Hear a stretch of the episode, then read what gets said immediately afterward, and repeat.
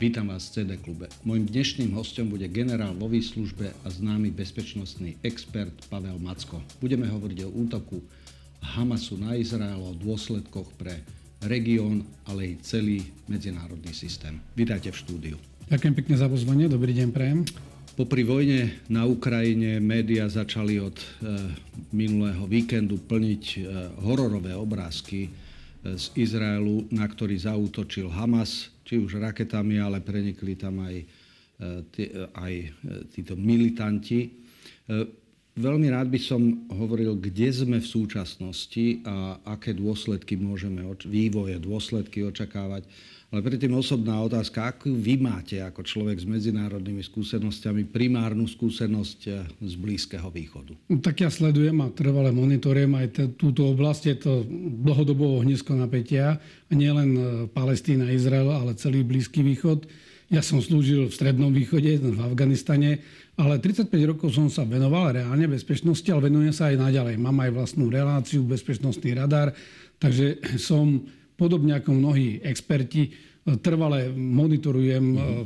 situáciu, čo sa kde deje, ale na rozdiel od nich mám ešte aj tú výhodu, že ja som reálne pôsobil v medzinárodných štruktúrách. E, velil som dokonca aj výcvikovému centru, kde som pripravoval veliteľov na komplexné pôsobenie v takýchto zložitých situáciách, či už v Afganistane alebo kdekoľvek mm-hmm. inde. Sám som bol dokonca svojho času vybratý OSN na veliteľa misie OSN na Cypre ale to potom zablokovalo mm. Turecko. Takže udržiavam sa v kondícii a vlastne neustále sa venujem tejto problematike a preto sa aj k tomu vyjadrujem. Jasné. Z vojenského hľadiska, keď napadla e, Ruská federácia Ukrajinu, šlo o e, štát, ktorý napadol štát. V prípade tohoto konfliktu z vojenského hľadiska, ako by sa dal charakterizovať je, je to veľmi zložitá situácia, pretože štandardne by sme mohli povedať to, čo sme boli zvyknutí u Hamasu, že to bol teroristický útok, že to bola nejaká ozbrojená skupina, neštátny aktér, ktorý napadol suverénny štát. No ale je to zložitejšie a aj keď sa pozriem na to, ako bol vykonaný tento útok, tak niekoľko aspektov. Poprvé, Hamas má aj, aj politické krídlo a má aj vojenské krídlo. V mnohými krajinami je stále považovaný za teroristickú organizáciu, ale na pôde Bezpečnostnej rady OSN kvôli blokácii Číny a Ruska e, nedošlo k takejto denominácii tejto organizácie. Hamas vyhral voľby v roku 2007 v pásme Gazy a od tej doby tam vládne, od tej doby tam žiadne voľby neboli.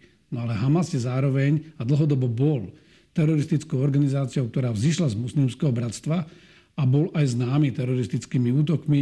E, je taká zaujímavá história toho, že čo naozaj Hamas je ja som čítal takú knižku, že syn Hamasu, vlastne syn jedného z líderov Hamasu e, bol nakoniec získaný e, izraelskými spravodajskými službami, Shimbet, tá ich vnútorná mm-hmm. bezpečnosť ho získala a vlastne zabránil aj mnohým teroristickým útokom Hamasu, ktorí plánovali v dobe, keď on bol ešte synom lídra Hamasu, nakoniec samozrejme potom prešiel na druhú stranu. Mm-hmm. Keď sa to odhalilo, tak e, samozrejme utiekol, je preč. Ale on vlastne vtedy už popísal, že ako nebezpečná je to organizácia, že funguje ako teroristická organizácia, že na jednej strane ovláda to pásmo gazy a na druhej strane stále sa drží toho pôvodného cieľa a to je úplná likvidácia Izraelu. Uh-huh. A teraz priamo k tomu, čo sa stalo. Uh, asi sa k tomu vrátime.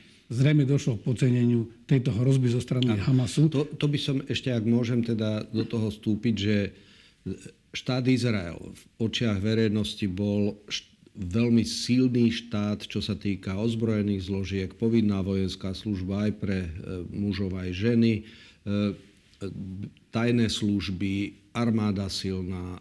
Ako je možné, či už tým odstupom času vieme čosi viac, Prečo k tomuto došlo? Ako je možné, že nezachytili ich bezpečnostné zložky takýto masívny útok? Skúsim na to zareagovať. Nedá sa zabrániť každému útoku. Samozrejme, vždy to riziko je. E, celá tá štruktúra, ktorú ste popísali Izraelu, e, je to vlastne základom také tej bezpečnostnej a obranej doktriny Izraelu. Ona má tri zložky. Tá prvá zložka je včasné varovanie a odradenie. To znamená, má to odradiť, tá mohutnosť a pripravenosť Izraela má odradiť tých potenciálnych útočníkov od niečoho veľkého. Napriek tomu sa pravidelne stávajú útoky, ostreľujú Izrael raketami, občas preniknú, alebo nejaký terorista sa niekde odpáli. to je, nechcem povedať, že bežné, ale mm-hmm. ako je to fakt, ano. ktorý tam je a Izraelci, aj, aj to obyvateľstvo je na to zvyknuté, dokonca aj vedia veľmi dobre na to reagovať. A druhá časť tejto doktriny je, že pokiaľ to odradenie zlyhá, tak majú mať tú počiatočnú zádržnú schopnosť. To znamená, majú byť ako keby čo najmenej zraniteľný a zachytiť. Preto vybudovali aj ten systém železná kupola, ale to nie je len ten systém, to je ďaleko, to je viacvrstvový systém obrany od e, klasického delostrelectva, ktoré vie zachytiť, odkiaľ bol vypálený minometný granát a opätovať palbu, to vidíme aj na Ukrajine, cez ešte nedobudovaný systém tzv. železný lúč, ktorý má do 10 km laserom spáliť vlastne možné projektily, ktoré by leteli na Izrael. To má vytvoriť ako keby takú bariéru. To, čo prenikne, to má zachytiť železná kupola, čo sú protirakety, ktoré sú proti derosteckým granátom, proti minometnej palbe, proti dronom, ale aj proti raketám, ktoré vlastne vystrelia protirakety a rozptýli ako keby nejaké častice, ktoré zlikvidujú vlastne ten cieľ. No ale nad tým je ešte aj tzv. Davidov prak, ktorý je proti veľkým balistickým raketám, ktorý má dosah až do 300 km. A napriek tomu mm. e, sa podarilo e, zasiahnuť to územie Izraelu. To znamená, táto zádržná schopnosť nezafungovala na 100%. A po tretie, alebo tretia taká časť tohoto, tejto bezpečnostnej doktríny je tá schopnosť rýchleho znovu nastolenia poriadku, retaliácie alebo tej mm-hmm. odvety a rýchleho potlačenia rozvíjajúceho sa útoku. To znamená, ak sa teraz na to pozriem, tak čo sa stalo? Poprvé, Hamas urobil niečo, čo doteraz nemal o tom historický záznam.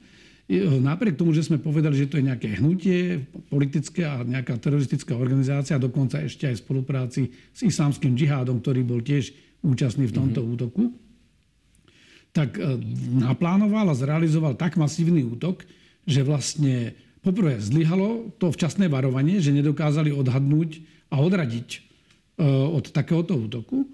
Po druhé, že zasítili ten systém zádržný, ktorý vlastne mal zachytiť takýto útok, aj keď vznikne mm-hmm. rýchlo. A, ale tam to skončilo, lebo ďalej nastúpila tá izraelská sila a vlastne v priebehu pár hodín začali intenzívne pôsobiť proti tomu, no ale nezabránili tým obrovským stratám. Mm. Z vojenského hľadiska to je ďaleko za hranicou bežného teroristického útoku nejaké takéto ozbrojenej skupiny, pretože tá úroveň e, koordinácie pozemnej, vzdušnej a dokonca aj námornej zložky, keď to poviem takto vojensky, je nebývalá mm-hmm. na takýto typ organizácie. A vlastne my keď vidíme dnes, ak ste spomínali vojnu na Ukrajine, že vlastne títo veľkí štátni hráči majú problém s takouto dokonalou synchronizáciou v priestore a čase medzi, medzi pozemnými jednotkami, delostrelectvom, a napríklad aj leteckou podporou, tak Hamas, ktorý má úplne technologicky iné prostriedky, dokázal vypáliť v priebehu pár hodín e, tisícky rakiet. To zahltí každý mm-hmm. systém, lebo jednoducho vy nemáte dosť protirakét a dosť odpolovacích zariadení, aby ste zapôsobili na všetky. Ten systém najviac prioritizuje, to znamená, on kalkuluje, že vždy ako prvé sú ničené tie projektily, ktoré letia do husto obývaných oblastí a postupne sa to eliminuje a tie, čo letia do pola, tak sa nechajú padnúť mm-hmm. často aj do pola. Takže to bolo prvé, že to zasítilo. Lenže oni súbežne v tom momente, keď zamestnali tento systém železná kupola, tak v tom istom okamžiku použili dokonca motorové rogala, aby prekonali tú bariéru, ktorú si Izrael vybudoval, fyzickú bariéru. E, použili výbušniny a použili aj aj buldozeria a techniku na prebúranie, hovorí sa až o 80 miestach, ktorými prerazili vlastne tie bariéry, mm-hmm. ktorá je pomerne silná fyzická bariéra.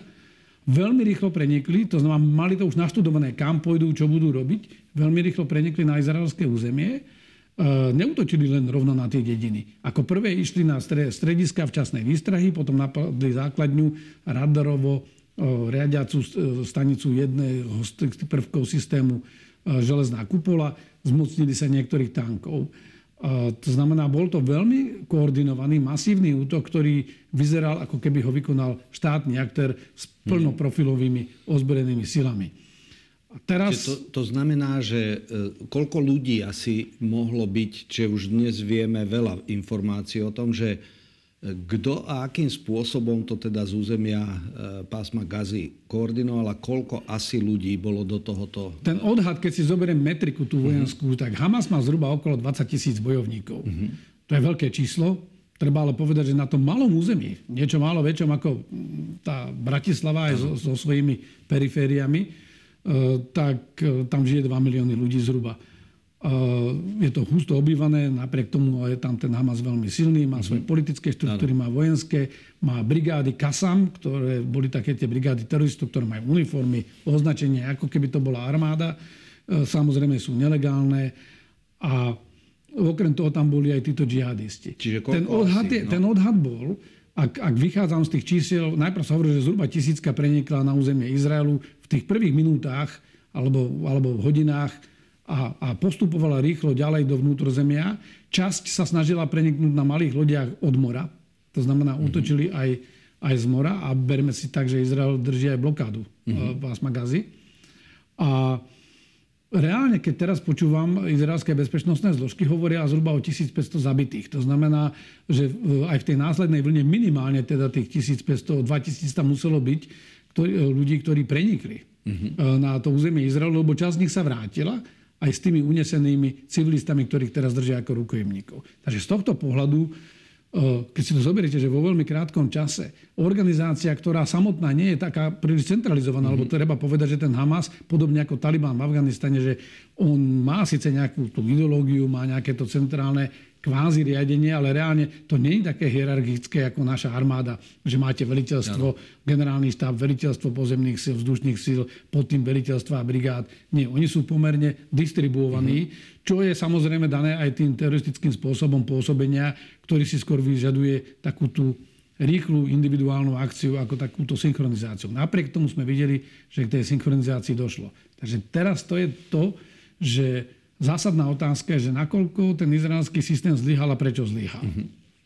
No tak e, zlyhalo to varovanie, zrejme, uvidíme, čo ukáže vyšetrovanie, zrejme sa ukáže, že, že aj signály nejaké boli, lebo to bolo aj 11. september. Ja som bol ja. počas 11. septembra priamo vo Washingtone, kúsok od Pentagonu a tiež sa až spätne zistilo, že všetky tie informácie, všetky tie symptómy tam boli, len boli v takej obrovskej kope informácií, že, že sa včas nevyhodnotili a nedokázal mm-hmm. si ich niekto dať dohromady.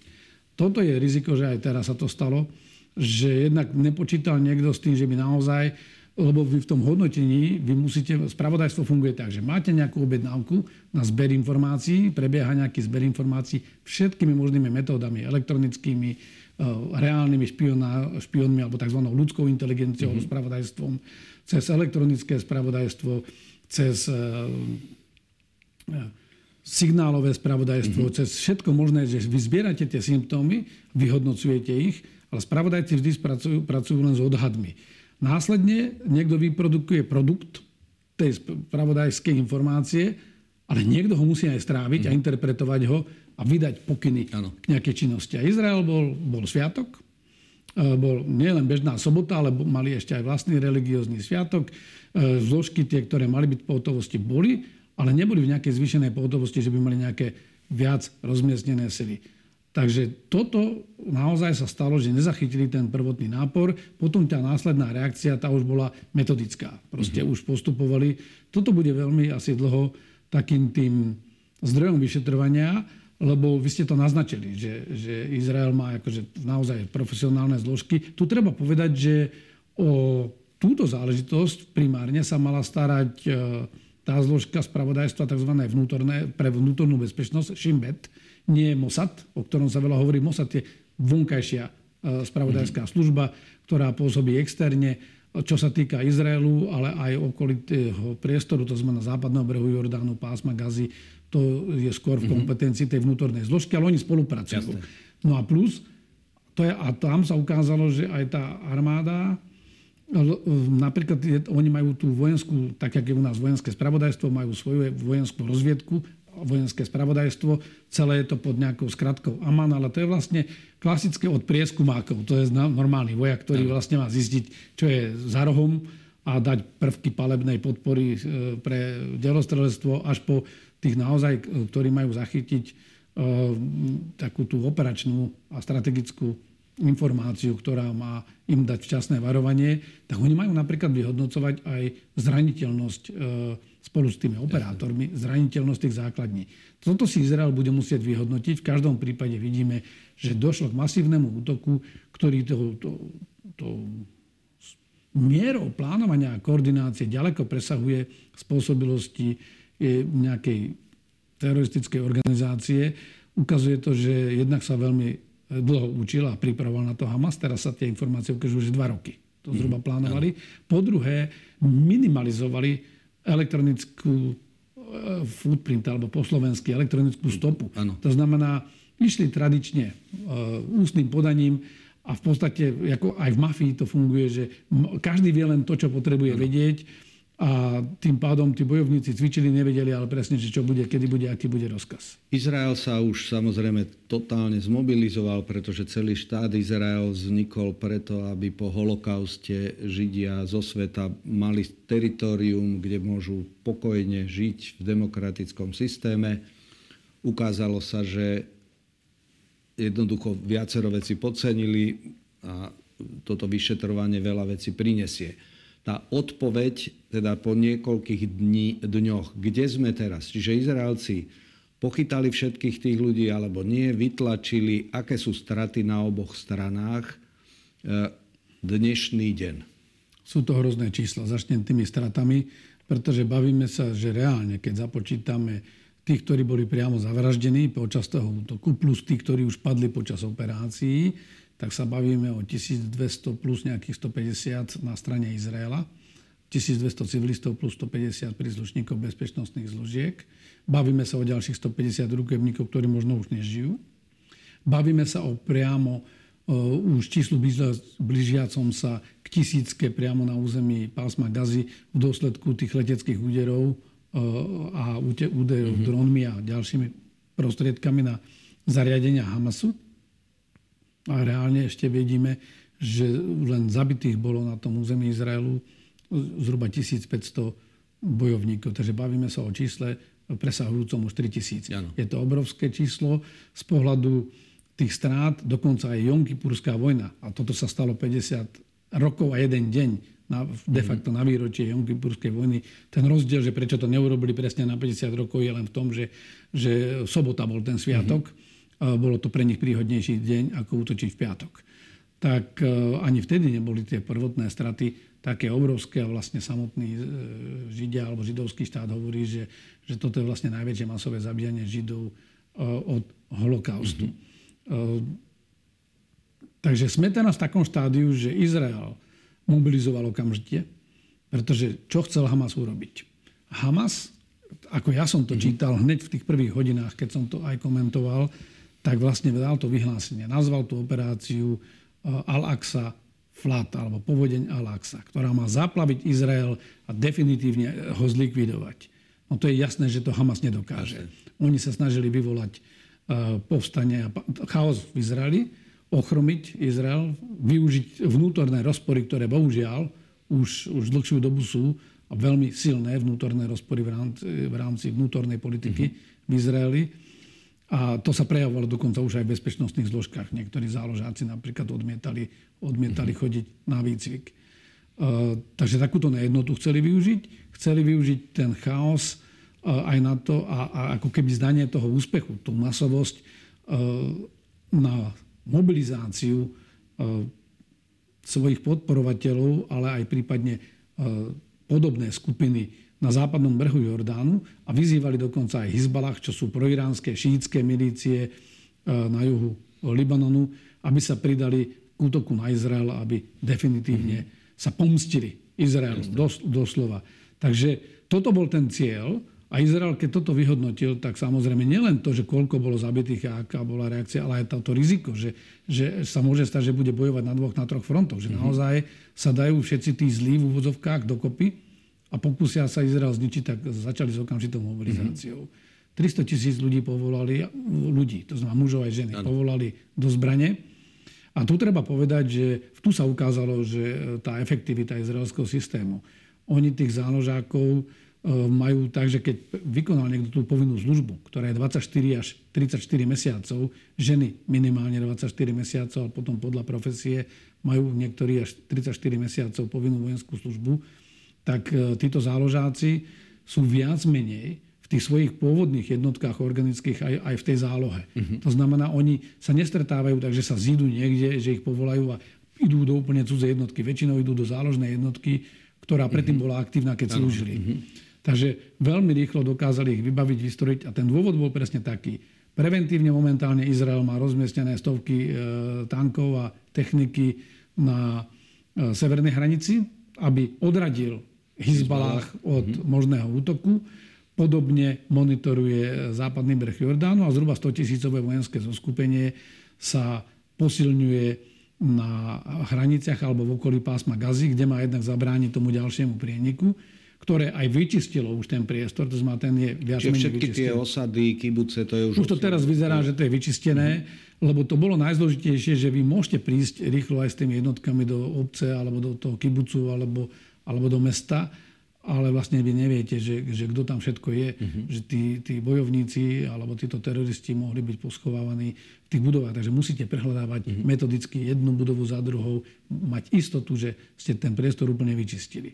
No a momentálne e, Izrael vykonáva degradujúce operácie, ktoré e, sú aj v duchu tej politickej línie, ktorú dali, že za prvé musia zabrániť pokračovaniu toho útoku, po druhé povedali, že chcú minimalizovať schopnosť Hamasu znovu vykonať taký útok. To znamená, nebude stačiť aj ten tlak vzhľadom k tým stratám. Bude obrovský aj verejnosti tlak, mm-hmm. bude taký veľký, že, že oni vlastne musia niečo urobiť a to niečo je zničiť alebo zdegradovať ten Hamas natoľko, že nebude schopný za pár mesiacov sa zotaviť urobiť niečo podobné. Čiže očakávate, že tá pozemná operácia z vojenského hľadiska bude nevyhnutná, aby túto paralýzu alebo oslabenie Hamasu a zabráneniu alebo sa to budú snažiť robiť nejakými cieľenými útokmi? Ja musím vychádzať z komunikácie Izraela. Ja možno ako vojenský expert by som povedal, že neviem, či bude nevyhnutná a že či na konci dosiahne ten efekt, ktorý by chceli, že to trvalo vyriešiť ten problém, lebo to je, ale to už je aj v tej rovine politického riešenia a môžeme sa k tomu vrátiť. Ale reálne vychádzam z tej logiky veci, že ako Izrael pravidelne reaguje, ako je vybavený, pripravený a čo bolo povedané a v tomto okamžiku všetko nasvedčuje tomu, že sú odhodlaní vstúpiť do toho pásma gazy a dohľadať všetky tie zariadenia, lebo treba povedať, že Hamas má nielen tie verejné budovy, ktoré teraz vidíme, že sú bombardované. Izrael má predsa len nejaké spravodajské informácie, kde má aj tie výrobne, kde vyrábajú improvizovanie tieto rakety a mhm. výbušniny. Vie, kde majú niektoré výcvikové zariadenia e, pre tieto svoje brigády Kasam vie, že sú zhruba niektoré podzemné komplexy. Preto aj teraz vidíme, že jedna celá taká štvrť je systematicky bombardovaná, mm-hmm. lebo to je naozaj také, oni by tomu povedali, že hniezdo mm-hmm. Hamasu. Vieme, že už aj niektorých kľúčových funkcionárov Hamasu sa im podarilo eliminovať. Ale podstatné je to, že ak by mali ísť do pozemnej operácie, čo by to znamenalo? Je to najťažší spôsob vedenia boja, veľmi asymetrický. Izrael je technologicky vyspelá armáda, má veľmi silnú leteckú podporu, má drony, má prieskumné prostriedky, má špeciálne jednotky, ktoré sú cvičené a skúsené v tom uvoľňovaní aj, aj zajacov, aj v tom priamom pôsobení prieniku do tyla protivníka, vyhľadanie a jeho buď zničenie alebo zajatie. A má aj dostatok prieskumných jednotiek, ktoré majú niečo ako komando, výcvik, to znamená, mm-hmm. sú vycvičené aj na boj s terorizmom.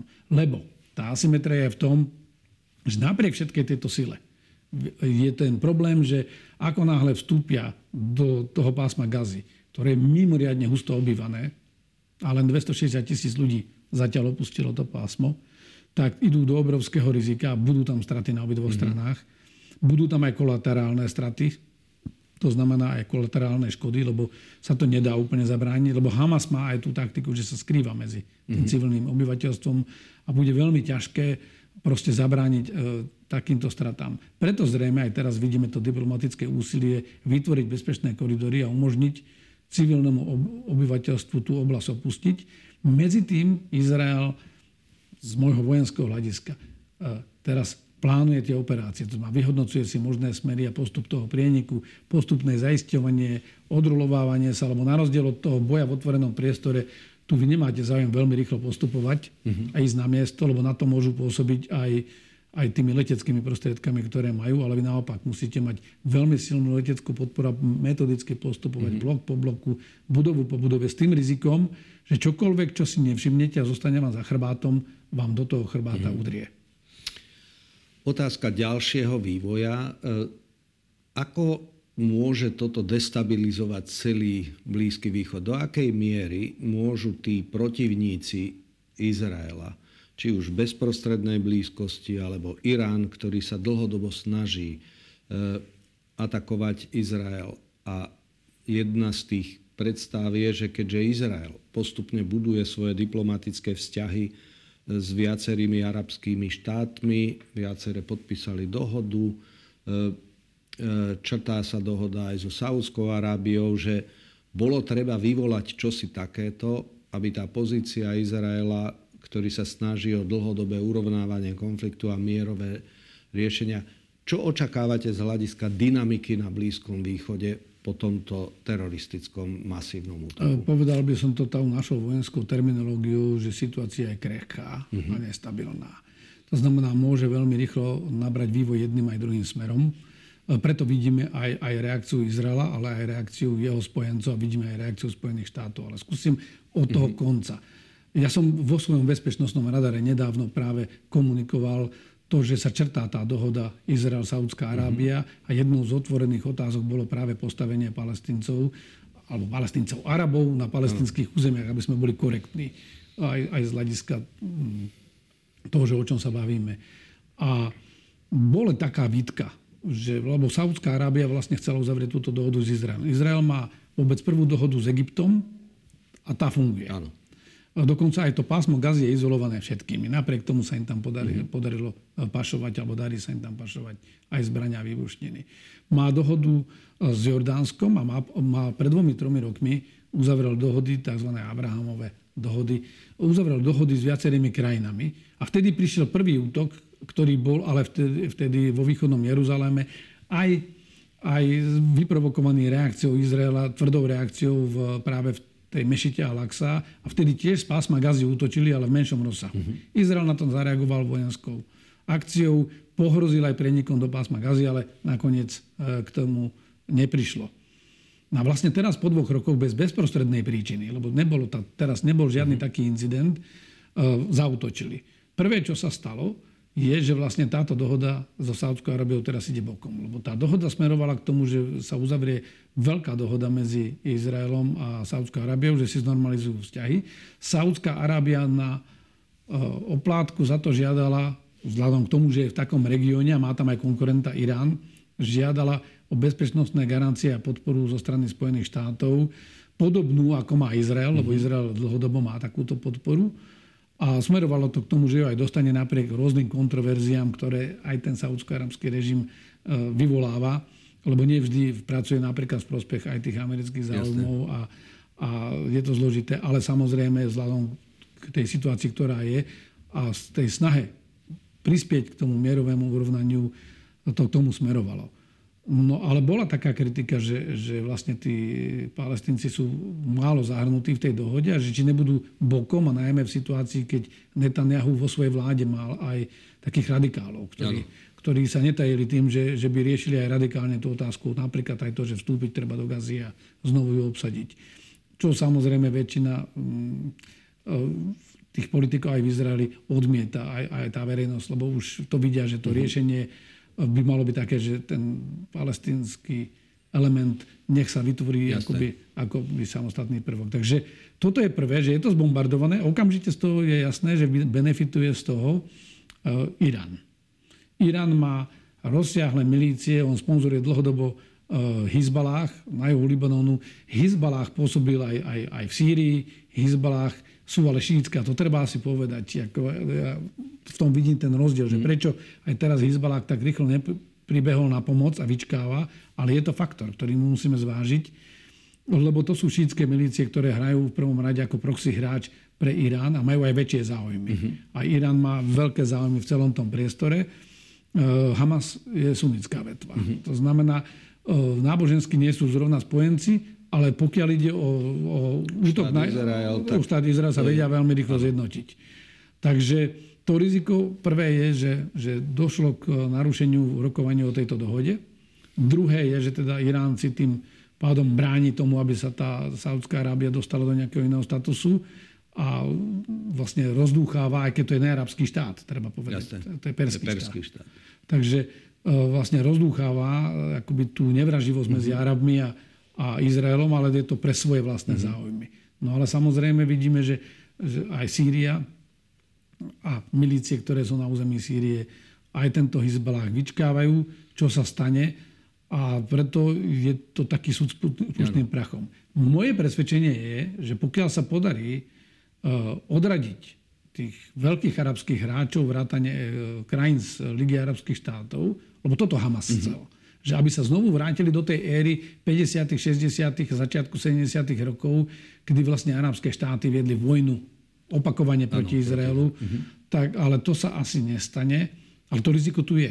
To sa nedá vylúčiť, ale nestane sa. Ale snažili sa presne toto vyprovokovať a bude závisieť aj od tej reakcie Izraela, že ako silno udrie na tú gazu a aké veľké tie kolaterálne uh-huh. straty budú, lebo to môže za určitých okolností podnietiť aj proti izraelské Jasne. nálady a uh-huh. proste nejakú akciu.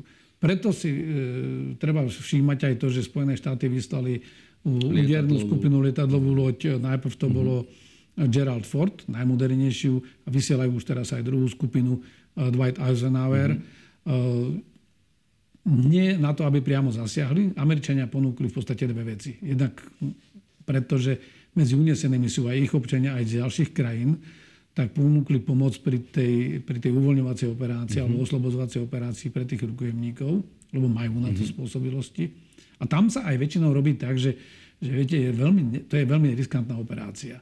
A keď vyslobodzujete cudzích štátnych príslušníkov a stane sa im niečo, vždy tam bude to riziko takého toho, že no a išli naozaj starostlivo, tak ja, aj moja skúsenosť v Afganistane bola, keď sa nám to stalo, že väčšinou si vlastne tých vlastných oslobodzovali tie krajiny svojimi špeciálnymi mm-hmm. jednotkami. Je to zaužívaná prax. Mm-hmm.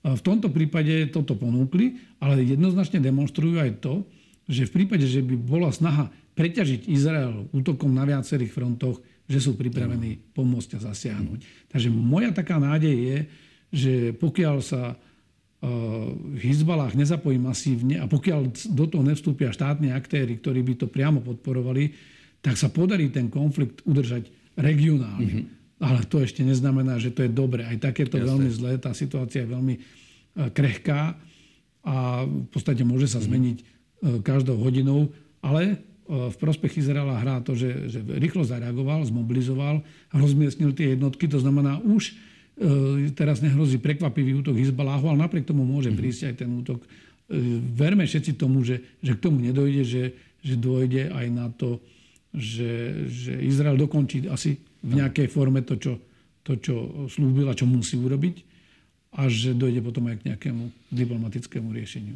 No a úplne na záver, e, do Izraela chodí veľa slovenských občanov skrz to, že je to svetá zem pre kresťanov, veľa zájazdov, pútnikov, čiže máme tam aj pár stovák ľudí. Ako hodnotíte doposiaľ kroky slovenskej vlády, prípadne rezortu diplomácie pri repatriácii a vôbec aj celkovej politickej reakcii na túto krízovú situáciu? Myslím si, že pokiaľ začnem od tej diplomatickej reakcie, že je veľmi jasná podpora a identifikácia, kto je útočník, e, my nehovoríme, že neexistujú problémy, že ten konflikt nie je zložitý. Ale toto, čo sa stalo, to je mimo akýkoľvek rámec možného riešenia. Nebolo to vyprovokované a bolo to dokonca aj mimo všetky normy vedenia ozbrojeného konfliktu e, a doslova to bolo besnenie, mm-hmm. zabíjanie bezbranných ľudí a tá reakcia našej diplomácie, ale aj európskej diplomácie aj zo Severnej Ameriky bola úplne jasná a jednoznačná. Odsudzujeme toto, vyzývame na okamžité zastavenie týchto útokov a toto naša diplomácia veľmi zretelne a jasne povedala. Češi išli ešte ďalej, dokonca minister Lipavský bol aj, aj ako prvý priamo v štáte Izrael. Toto nás vracia zhruba do tej éry, keď Izrael vznikol, lebo vtedy mhm. Československo zohralo veľmi, veľmi pozitívnu úlohu, že podporilo Izrael v tom boji o prežitie. Tu nejde teraz o to, že, že my teraz ideme riešiť a dopredu prejudikovať riešenie aj palestinskej otázky, ale toto určite, čo sa stalo, e, nie je krok k riešeniu palestinskej otázky, to je krok k vyvražďovaniu ľudí úplne bez zmyslu a bez legitimity. To znamená, Izrael správne reaguje a bráni sa tomuto útoku. E, samozrejme, že tá reakcia bude tvrdá, tá situácia je tam ťažká a tým pádom v tom, s tým ostupom času budú stúpať možno aj kritické hlasy za proporcionalitu tej reakcie, ale to je úplne iná otázka. Takže naša diplomácia rokovala veľmi a konala veľmi dobre, či už prezidentka, či už rezort zahraničných vecí alebo vládni predstavitelia. Pokiaľ ide o vzťah k našim občanom, ktorí sa či už dlhodobo nachádzajú na e, Izraeli a riešime ich repatriáciu. Myslím si, že správny krok. Vláda vyslala vládny špeciál, vyšle aj ďalšie. A trošku som zachytil, a ma to aj zamrzelo, také tie ponosy mnohých, že, že a prečo všetkých nedovezú naspäť. A, a myslím si, že pre, premiér Odor veľmi správne povedal, že ale pozor, vláda nie je cestovná kancelária. To znamená, v prvom rade, ak tam boli ako turisti na krátkodobé výlety, sa mali starať cestovné kancelárie, aby tých ľudí dali preč. A ja som ešte v nedelu večer sledoval v televízii vyjadrenia viacerých predstaviteľov cestovných kancelárií, že oni zatiaľ nerušia ani zájazdy a podobne. Je to nezodpovedné.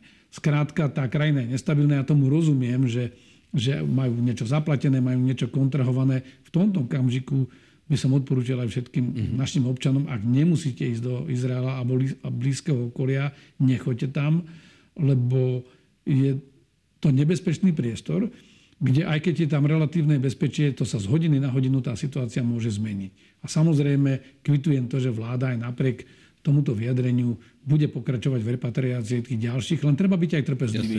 Že dokiaľ sú ľudia v bezpečí a viem, že sú v neistote, je jasné, že môj pohľad človeka, ktorý je trénovaný celý život a pripravovaný na to, že, že môžete byť aj v riskantnej situácii, je iný ako bežného občana. E, treba ale zachovať kľud, riadiť sa pokynmi tých orgánov a, a tých koordinátorov, mm. ktorí toto organizujú. A verím tomu, že všetkých domov dostaneme bezpečne a bez újmy. Pán generál, veľmi pekne ďakujem, že ste si našli čas a túto mimoriadne zložitú, ale aj bolavú problematiku takýmto systematickým spôsobom, že ste objasnili, že ju objasňujete aj v iných médiách. E, verme, že sa to upokojí a pôjde to tým smerom, o čo sa aj štát Izrael snaží vybudovať sieť dohôd, porozumenia a že aj celé medzinárodné spoločenstvo od OSN, Európsku úniu, Severoatlantickú alianciu, že spolu pomôžeme e, v tom konflikte ho uhasiť. Verím tomu, je to dôležité. Ďakujem za pozvanie a myslím si, že je veľmi dôležité uh, hovoriť o tomto, vysvetľovať ano. občanom. Takže ďakujem za tú možnosť. Ďakujem, všetko dobré.